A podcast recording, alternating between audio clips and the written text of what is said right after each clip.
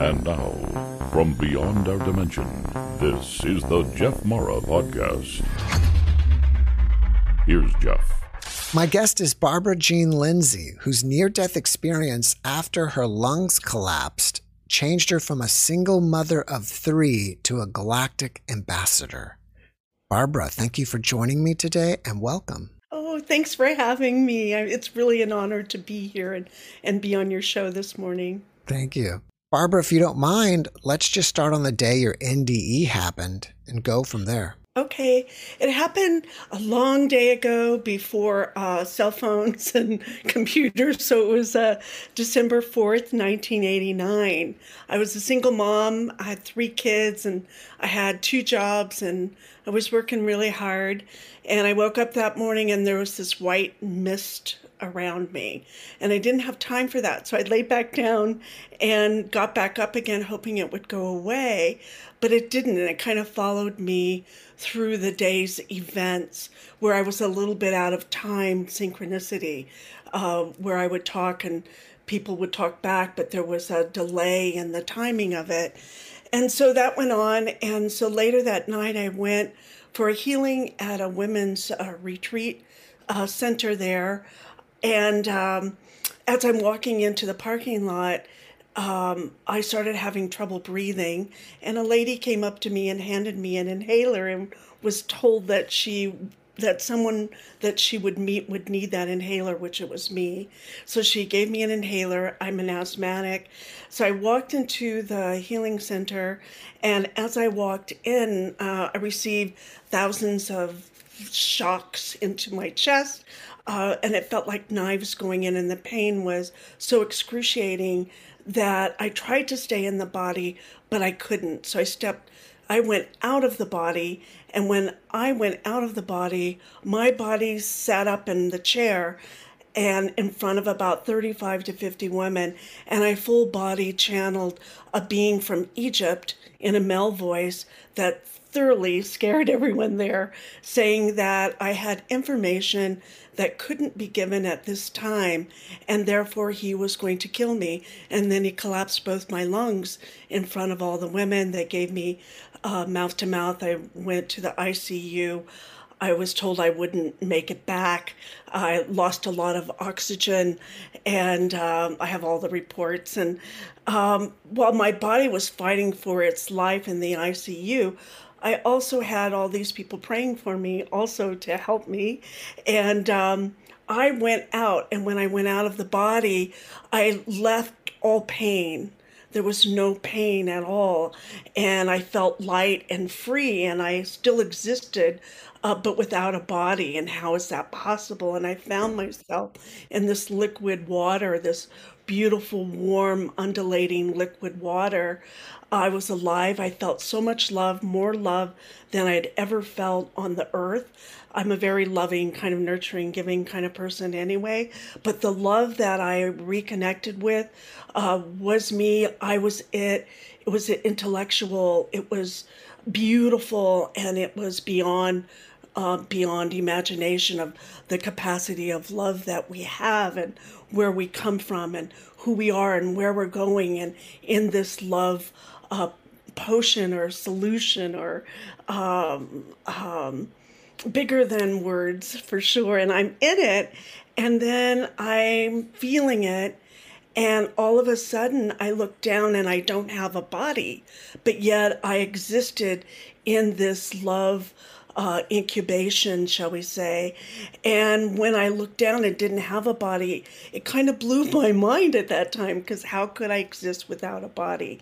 And the moment I asked that question, I went onto a spaceship.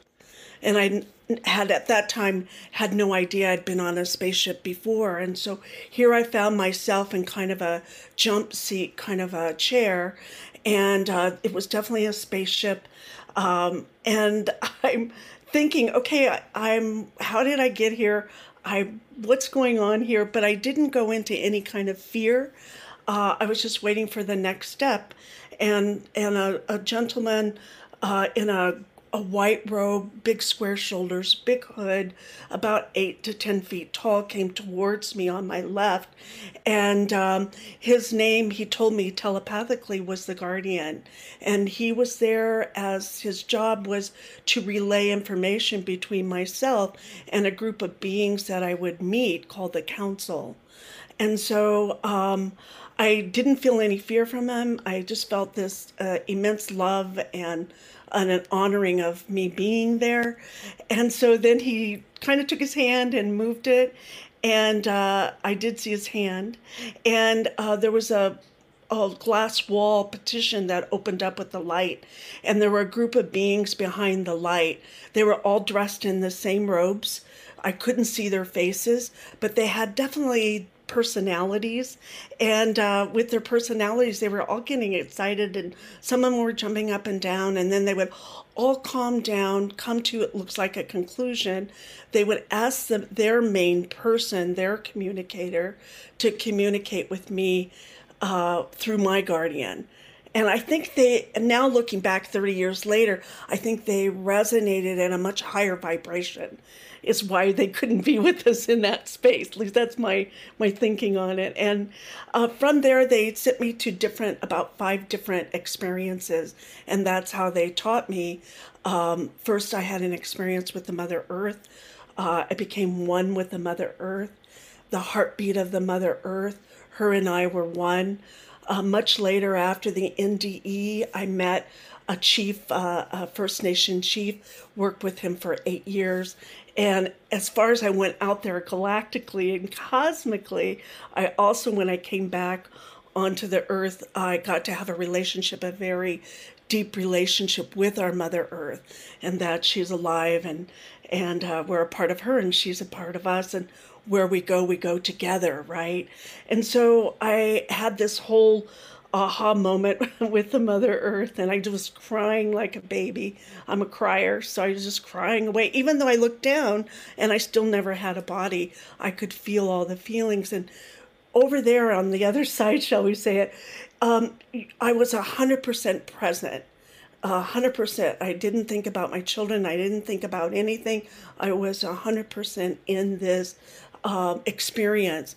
So from there, then I went out, shot out of the spaceship with my um, uh, guardian, and we went over these hills and valleys of green on the earth. And it was m- miles and miles of the earth with no buildings, no people, no anything. And I felt this love for the earth and for the planet. And again, where I was a part of it, it was a part of me and that the love connection there. At the time later, I was going through a divorce and I thought maybe they were working on my fourth chakra, which is that green color, and maybe that's what was going on uh, later. But then I also think much later, 30 years later, it was a Sasquatch connection that I wasn't aware of at the time and their work with helping the planet uh, save and keep our forests pristine and a whole bunch of other things that go with that. Uh, so from that point, then I went and found myself, the guardian would be next to me and he would look at me telepathically.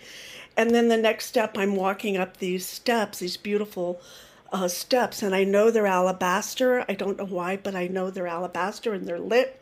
I walk up the steps, and to my right is this huge uh, Greek looking temple in a circular uh, configuration. It's floating in the cosmos. There's a group of beings that are kind of gutturally, you can hear them kind of going like that together, kind of like a Tibetan monk. And it's the same robes. I don't know what's up with that, but the same robes, the same big square shoulders, the big hoods, uh, big beings, and they're all in a circle. And as I come up and to the right, they break and they take my hands, and I become one with the synergy of the circle. But I still don't have a body, right? Um, but I'm still feeling it all. And so I become one with them, and it's very powerful, very magnetic. And we're all focusing then in the middle of the circle on a column in some mist is a floating hologram of the earth. And what they're doing is they're working with the energetics of the earth, and that they tell me that part of their work is to uh, always protect the earth. They tell me their names are the Watchers. And I know from some of my studies afterwards that some people give them a bad rap or they there are some bad connotations with the Watchers. But I can only tell you my experience with them as the Watchers, where they were a benevolent uh, group of beings and their work was to keep uh, the earth uh, in a in its right uh, placement in the bigger scheme of things. And so they told me that I was a part of that and that I could return whenever I wanted. And I felt very humbled to be with them and to be with this group of again the love was beyond beyond our love. And so then from that space then I went to kind of a galactic party. And uh, in that uh, party there were lots of different beings there. Uh, I was introduced to them and uh, one of them had a pink elephant head and a tuxedo. I remember him. He gave me a really long connection. Um, there were some kind of droid like beings there as well. But the work was it was an ambassador party where they come together and uh, talk about um, agreements for peace uh, throughout the, the star system. And um, so just when I'm enjoying myself very much there on a spaceship there, um, he said it's time to go. And that I said, well, I don't want to go. I'm having a really good time. And he goes, um, and then I had one more experience with a group of these beautiful uh, women beings, uh, all of these uh, lapis lazuli and turquoises and oranges, and they had enameled necklaces and they were playing different music. And their work with me was to show me their tone. I had a tone. It was my work to find my own tone. So they were like sirens and it was all telepathic. And so I experienced these tones with them and then I finally found my tone. And so then it, my guardian came and said, It's time to go again. I said, I don't want to go. And he said, But you have three children. And I said, Oh, that's right. I have three children. I am out of here. I'm wherever my kids are, I'm there. So then I see me with a, in a hospital bed uh, with my best friend uh, meditating there. And uh, I look down and I first I don't recognize it's me, and then I recognize it's me in the body uh, on the hospital bed. And I didn't freak out or anything, but I just went, wow, that's me down there. This is me here. And, and so then the guardian said, um, we'd like to offer you a mission if you'd like to take it. And I said, sure. And he goes, would you like to be an ambassador? And I said, oh, yeah, sure. That sounds great. I don't know what that was or anything. And I said, but as I'm starting to go down to my body, I come back and I go, look, if I'm going down there again, I'm going to need some serious help. So can you give me like a get out of jail free card or or passport or something? I don't know. And he said, "Well, Barbara, we'll give you the we'll give you white light." And I go, white light? Everybody knows about white light. And I threw a big fit like a kid. And he goes, no, you, you just don't get it yet, you know? And so I went back uh, to my body, right above it, and then I sink down into my body, uh, fully own my body, filled with all white light, and then I sat up and said, "I'm starving. I would like some nachos," and uh, but I had been given last rites, and if I did come back on a medical, it was a total miracle, and I was in a hospital for ten days, and uh, I came back uh, different, but very much myself at the same time. Barbara, thank you for sharing your experience with us. In the beginning, when you woke up and you saw this mist, what was mm going through your mind? Did you think like you just had a problem with your vision or or what? It, it felt strange and it felt odd. It felt like it shouldn't be there, that there was a mistake, that there was um, a mistake that it was there. Uh, and then in the same night, it felt familiar. You know, like later, 30 years later, it's like maybe that's the way I would come and go sometimes in kind of a time travel kind of way. Uh, I don't know for sure still, but I know that um, it wasn't supposed to be there. And I caught it kind of like I caught it by surprise. Um, and then it didn't know what to do. And then I was kind of stuck in that process, whatever that was, in be kind of in between the worlds in a way. Was the mist the being who said he was going to kill you? Hmm. You know, I never thought about that.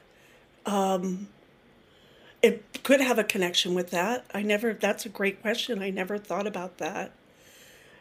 Probably. Now that I think about it, the energy was very similar. Um, I went to Egypt twice to find out, you know, because then I became the seeker of truth and just wanted to know everything about ETs by five o'clock. And you know, it, it doesn't work that way. But yeah, no, uh, it could have. I it felt like it was. Uh, I caught it. They didn't know what to do with me. I didn't know what to do, and I just handled it the best. And I had some help. It sounds like from from friends from up above somehow. Did you ever ask your guardian who was this being and why did he do this to me? No, I didn't. I haven't asked that. I never asked that. I just I think I just rolled with it that I didn't think to take it apart. I just was so busy living that I didn't have time to really reflect or take a look at that. But that's a good question. Um, I've never done that. have you made any discoveries since? Um, well, I work with them. Um, I know they're there if I need them. They play a real back role with me. I know I'm protected uh, or I probably would have died many times since then. You know, somehow, some way, there's like this leave her alone kind of a syndrome, you know, like, and that has to do with all sorts of different things. I, I have no idea why still. When you were in the spaceship, you mentioned that you had no fear. Mm-hmm. Do you mm-hmm. think that's because fear doesn't exist on the other side, or it's just you were rolling with it and I think it was set I think the energy was set. You know how you can walk into a room and you have the power to set the energy of a room, right? Mm-hmm. And so uh, in the spaceship, it's set, the energy's set. And so when I came in there, I had to, my energy, kind of like firewalking, had to be equal to or greater than that of the energy of the ship. And I think the ship was set at a real high uh, vibration. Do you recall what the ship looked like from the inside? Yeah, I do. I was like, it was very uh, circular. Uh, I was sitting in the middle, kind of kicked back, kind of like in a dentist chair. Uh, the lights uh, were on around the circle, but you never saw them. There were no, uh, nothing out to touch. it was all very clean, very clear, but had an intelligence to it in a way. Like when the guardian would come in, you would feel the light go in. When you had your uh, focus somewhere else, the light would go on there. So it was just kind of like automatic, almost like the ship. You were in tune with the ship, so whatever you needed, it was kind of, kind of there for you. Do you think they controlled the ship telepathically? I think so. I think they do. Um, and the air was so sweet. It had I that's what I remember. It was just the sweetest air. But it was really cold. Even though I didn't have a body, I was cold. Um, so I'm not sure what's up with that. But I was definitely uh, cold. One of my previous guests mentioned that some ships are actual sentient beings. Did you get any indication of that? I felt that it was uh, I was in a safe place. That it was uh, a home-like environment, uh, even though it was a ship. Was very different than what I was used to. Um, I it was more uh, ambiotic in a way, um, highly intelligent, but had my best interest at heart. At least that's the feeling I got. I'm not sure, but that is the feeling I had from it. That it was like going to your um, back to mother's house for for a holiday or something. I felt I was very excited to be there as well. Kind of like a kid in a, you know, at a park. you mentioned that the other beings appeared to be excited that you were there. Yeah. Do you think they were excited because you know, usually they can't get humans to exist on their ship and they finally did it? Yeah. I I think uh, the the main excitement was when I went to the party, the ambassador party, and I met a being there that kind of looked like a teddy bear, and he had a monocle that he wore, kind of like a Robin Williams, you know, from that way back early, you know, later. But he came up to me and he was a, like a professor and he spoke to me uh, with his mouth, where most things were telepathic. And he was really excited because he had studied about humans and me and this planet that I came from and all that, but he never had actually seen one. Mm-hmm. So he was really excited to uh, see a human that uh, he had studied, you know, for all these years, and and he was just wonderful. And uh, I gave him a hug, and you know, you didn't with anyone else, but with him, I did, and he was like over the moon. So I did feel like I was in a amusement park, and I was the amusement for sure. Would you say that the party would be like the Star Wars cantina, full of like beings from all over the place? Yeah, I think so, but it was very elegant. It was a little bit on the more sophisticated side. Um, everyone was behaving, so it wasn't like a bunch of renegades or rebellious. Uh, uh, which I probably would have liked that too, you know. But it was uh, very uh, sophisticated, elegant, and um, it was a gala. It was a ball. It was a celebration a big celebration, not just me, but I think for lots of beings that were there. I just happened to land in a galactic celebration party uh, for some reason, you know, and met a lot of different beings. And my guardian was very close to me. I felt him protecting me too, which was interesting, uh, protecting me from different beings that we were meeting. So I, I would have stayed there a long time, but when it's time to go, then it was time to go. He moved me really quick after you came back from your NDE, did you notice that you have any new abilities that you didn't have prior? Without a doubt, my psychic abilities turned on 100%. They were flooded so much that I had no control over them. I would go with my children to like the back in the day to the 7-Eleven to get a Slurpee and I would look at the guy behind the counter. He would start crying, I would start crying and I would tell him his uncle's going to be okay, or I would have messages for people. So it was very much an out of control healer. and and empath for sure turned on. I was an empath before and a very ultra sensitive being, but it was turned up 100% and I had to learn how to how to work with it, how to turn it on and how to turn it off. And it took me a, I, I would say a good year to 3 years to learn how to do that. I teach that now. I have school that I teach people how to work with their abilities. But at the time, um, I was just uh, out of out of control. just more more from the other side in me than me here, and less of the other side in me. So I had to acclimate to being human again in a way. Acclimate to being on the earth plane, which is uh, much more dense. Um, and people talk really slow. I really like telepathic communication. It's like fine art, you know, where you look at a beautiful painting and it says, you know, a thousand words in a in a second. In what other ways have you changed since your NDE? I'm pretty fearless. I'm pretty courageous. Uh, I like adventure. I don't like being tied down. I don't like being told what to do.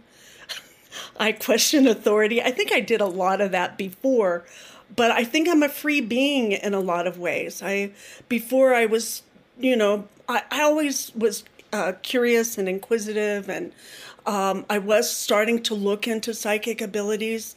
I was a Catholic at the time when this happened. I was raised Baptist and Jehovah Witness, and then married to a Lutheran, and then was married to a Catholic. Um, and so this whole opening up this whole uh, cosmic paradigm um, you know it was um,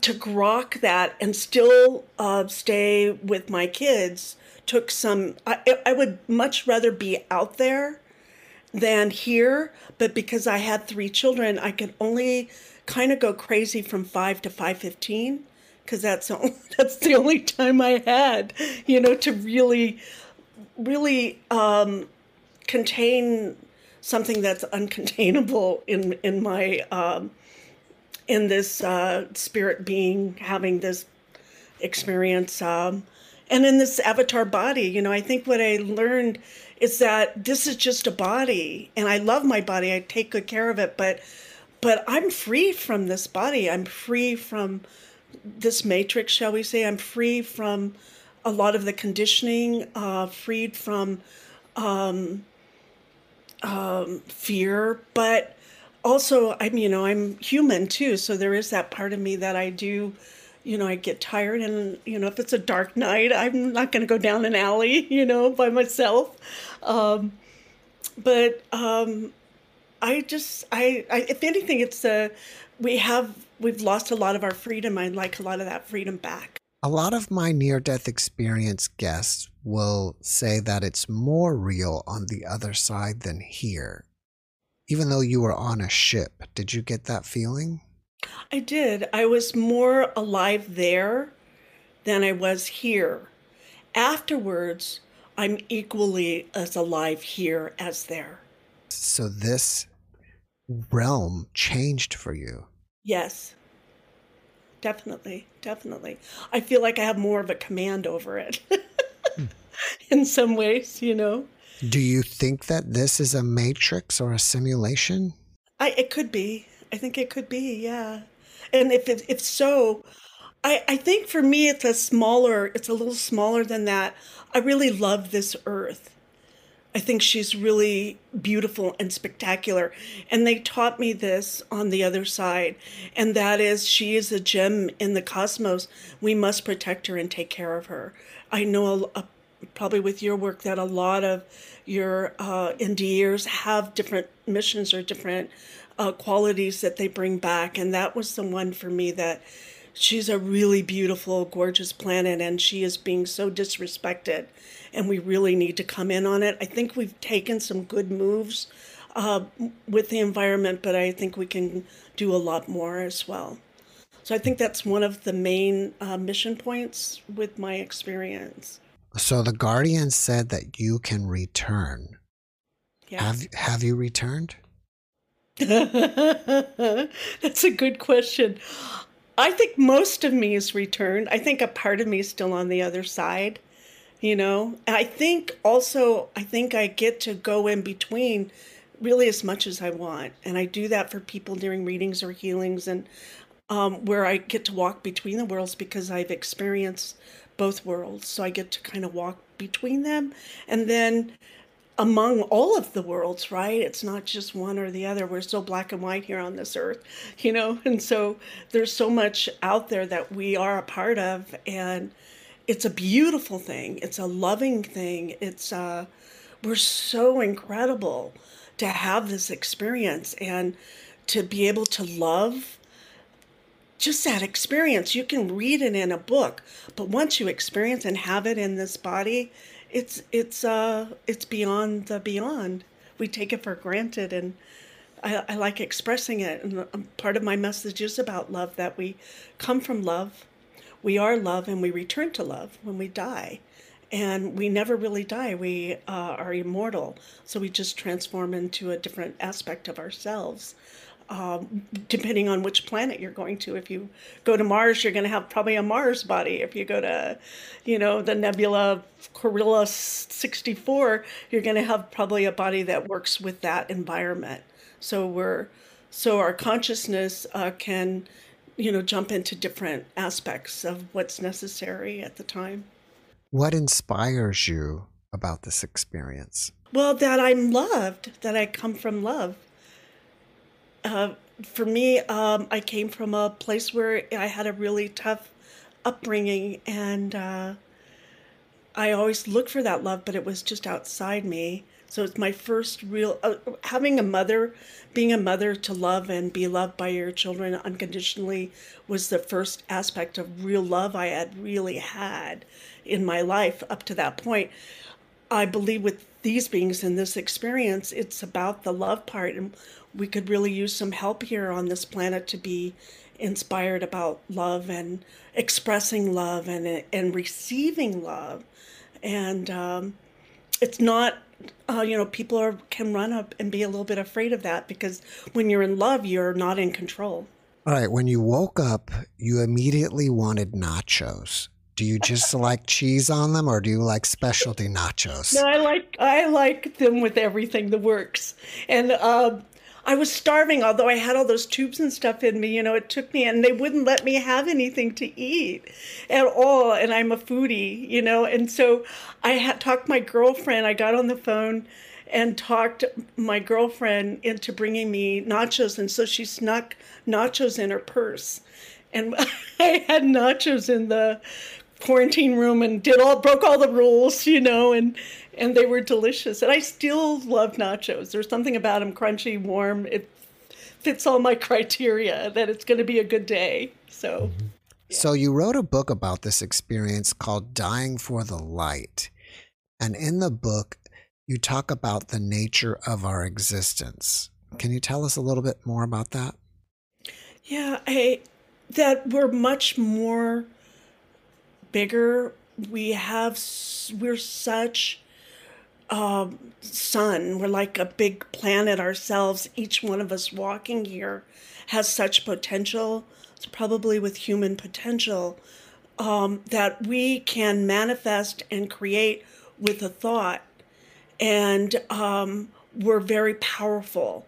And I believe from over the years is that that light is our connection to source which is connection to creative creative works uh, to manifest on the earth plane so we can create art or music or dance is when we're closest uh, with source.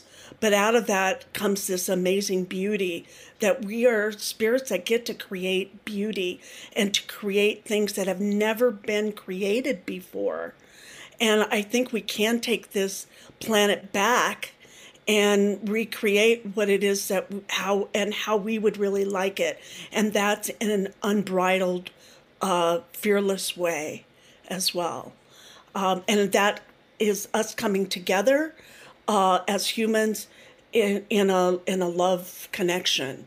Um, that we come from that we are that. If we can tune into that it's extremely powerful. When you say the words take this planet back who are you referring that we take it back from? Uh, from conditioning, from a fear based society, uh, from a few that control the many. Um, that has to stop. You know, we, we, if every person here, it's really simple. We want to, we want to have the best for our, our families and, and create and, and, and love this planet and be a part of it, a, a beautiful, uh, synchronicity and involvement with us that's uh, natural, organic, uh, that we're a part of it. It's a part of us, and and to have that back, I feel like we've lost a lot of freedom in a lot of different ways from conditioning from our first breath when you come to this planet. Uh, what would it be like if you were told that you were loved beyond your wildest dreams and you could create and manifest whatever you want to work with and how you want to work, how you want to express yourself. I think originally that's how this planet was. It is kind of like that Garden of Eden, and in a lot of ways, it's just uh, been taken over, kind of like a virus in a way, you know. And now we get to clean it all up and and and reboot and restart it. Uh, I think we're. I think I'm a part of that somehow, some way. I think I am. For your next life, do you want to come back here or go to another planet? I think for my next life, I'd like to go to all the planets everywhere. At will, you know. I love this planet. I'd probably come here on vacation, you know, because I love like the oceans and the tropicals, uh, uh, tropical paradises. I love all of that. So I'd probably come here on vacation. But I would like to visit every star system there is, you know, and and enjoy it. And, and I'm probably an anthropologist at heart. I like culture and meeting new people and new ways and new customs. And I think that would be wonderful. Another one of your books is titled Seized by Sekhmet. Mm-hmm. Who is Sekhmet? Well, Sekhmet um, is a, a, a, major goddess or pantheon from the uh, Egypt. Um, she was the daughter of Ra. Uh, she was the the uh, goddess that the kings would ask for help during war. So she was a very much a war uh, goddess, but also like a lot of the different uh, um, kings and queens or the higher beings, uh, demigods of Egypt, uh, they had many different aspects of themselves. And so she wasn't just a goddess of war that you would pray to to win your war. She was also a healer for women uh, who had uh, who were in pregnancy or during breastfeeding, and so you would pray to her for healing as well. And so I really liked that when I learned about how all of that worked. But I wrote that book because I visited Egypt. I happened to be at Karnak Temple. I went to Sekhmet's temple.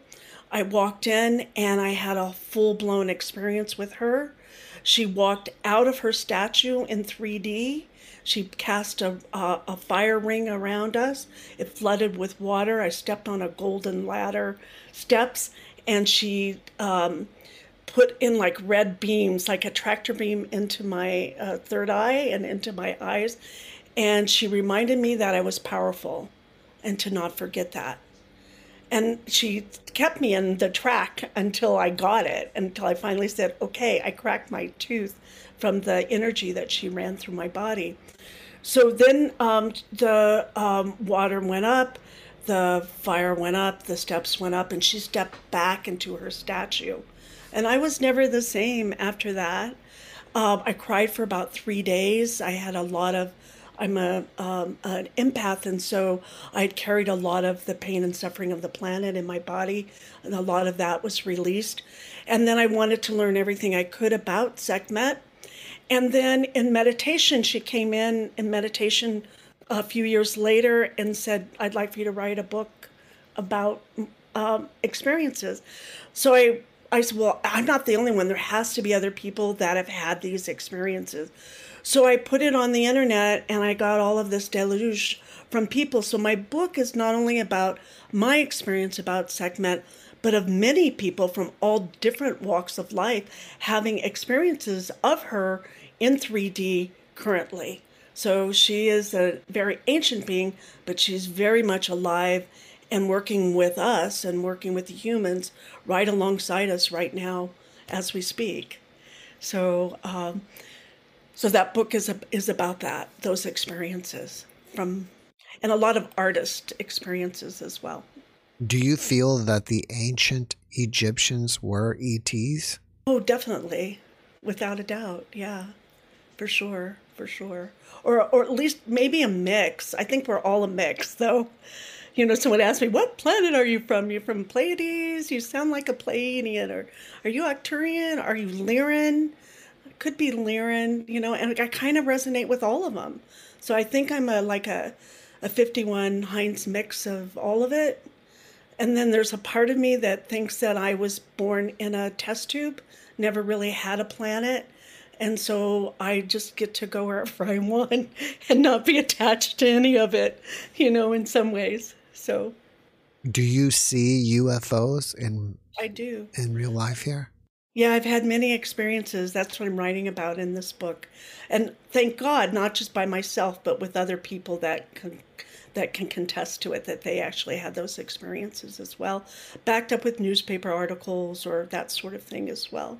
Can you share with us one of those experiences? Yeah, I was in um, South Point, one of my favorite islands, the Big Island, I met this girl, um, and she said, "Hey, you want to go? Uh, uh, you want to go down to South Point? I've never been there." And she had a really cute convertible, and and she was a good friend of my friend, so I trusted her.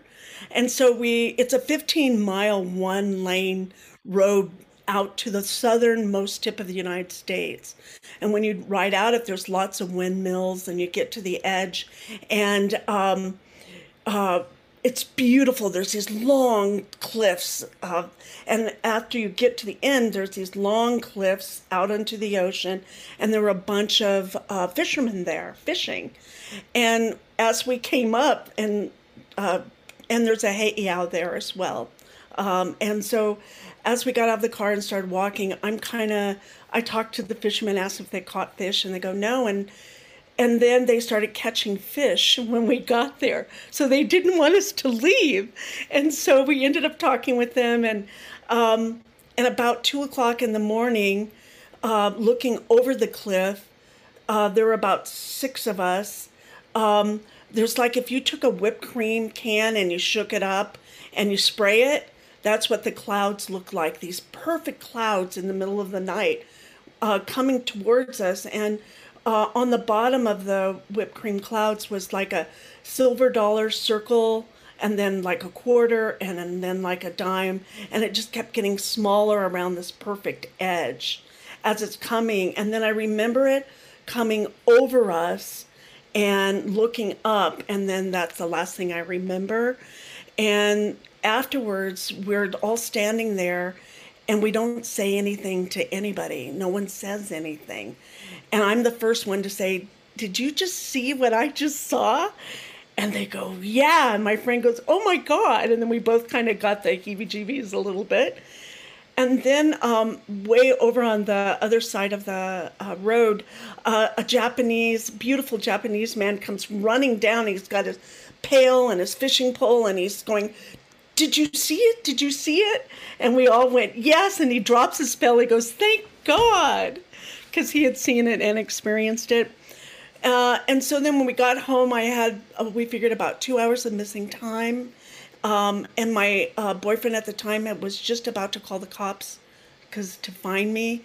And uh, that night in the newspaper the next day, uh, there were many UFO sightings at that time as well. Hmm, that's amazing. So that's one of them. Have you ever considered getting hypnotherapy to see what happened with that missing time? With that one, I haven't. I have had a hypnotherapy session uh, with my good friend uh, Barbara Lamb and uh, but that was for to try and see if I could find out anything else about that Egyptian being. But I think the trauma was so much there I couldn't unbreak it. But I might be able to do that now. It's been a long time. That was you know, so so we'll, I uh, but I haven't yet. Uh, also was uh, regressed by Mary Rodwell as mm. well. But I haven't had a lot of good experience with that or haven't reclaimed anything new. I I'm really fortunate I was able to retain everything that happened, you know, during my NDE. So a lot of people don't. They have those experiences for some reason. I was able to retain it and like today I remember it like it happened yesterday and I think you probably have a lot of your NDEers say that, right? Yeah, a lot of them will say that it's just as real today as it was the day it happened. Yeah, exactly. Exactly. All right. Well, you have a show called the Cosmic Oracle Show. What is that about? Well, uh, it first started out uh, being a show where I did co- I did psychic readings for people. What happened after the NDE is I closed down my fine art gallery, and I dedicated my life. I became an ordained minister, and I dedicated my life to doing readings and healings for people. And I've been doing that for 34 years. And so um, um, oh, what was the question again? I just lost. I was it. just asking about what's your cosmic oracle show. Oh yeah. So I started out just doing readings and healings for people, and then I wanted, I was interested in finding out what the hell happened to me, right? And so I started getting other people who had experiences. So was dedicated to people coming on and telling their experiences. And then I started to go to conferences and meet people. So then I started having people I thought were interesting and their stories or their work interesting coming on to the Cosmic Oracle show. So now it's basically interviews. I interview uh, people that I think that their work is significant or they're making a difference on the planet. And it's a two hour show on Friday nights on Revolution Radio, and then I'm live on Facebook uh, Cosmic Oracle show on Facebook as well. And I don't get paid for any of it. It's total volunteer. No one gets paid for anything. So I feel that's important as well. Hmm, that's great. It's my eighth year. Oh wow, that's fantastic. Good for you. That's you know that's that's dedication. Keep it going. You. Yeah, my kids call it my boyfriend. Just for fun, but you have a school called Esotera. Could you tell us about that? Yeah, it's a school uh, where I take people through the first eight week course and where they get to have a safe place. The first hour is we uh, work with their communication as spirit with a body and what it is to have this body. Uh, so we'll work through the chakras, through the auric field, um, through um, being aware of what I call being aware of when you're in your body and when you're out of your body, what kicked you out of your body, so you can kind of get more of a idea of what you're walking in this avatar suit, shall we say. And that's the first hour, and then the second hour we throw you in the pool and you do your first psychic readings that very first day. And then we practice, and by the end of eight weeks, you should have a much stronger body being communication, being very aware of your abilities, uh, letting go of some fear and some traumas, and you should have about 50 readings under your belt. So it's experiential. I really like to teach experiential. We do meditations and we do some shamanic journeying and that sort of thing as well. So I love doing it. So, do you teach people how to have out of body experiences? Um, no, I don't. I if my job for the beginning um, is to teach you how to stay in the body, because a lot of times we're more out of the body than in the body, and so I teach you how to be in the body. Probably more like the second degree. That's the first degree. Second degree, then we can teach more about having out of body experience and what to do and how to do that. Uh, I don't teach channeling until much later. It'll come at a much later. I want you to really know who you are, why you're here, and how to work with it.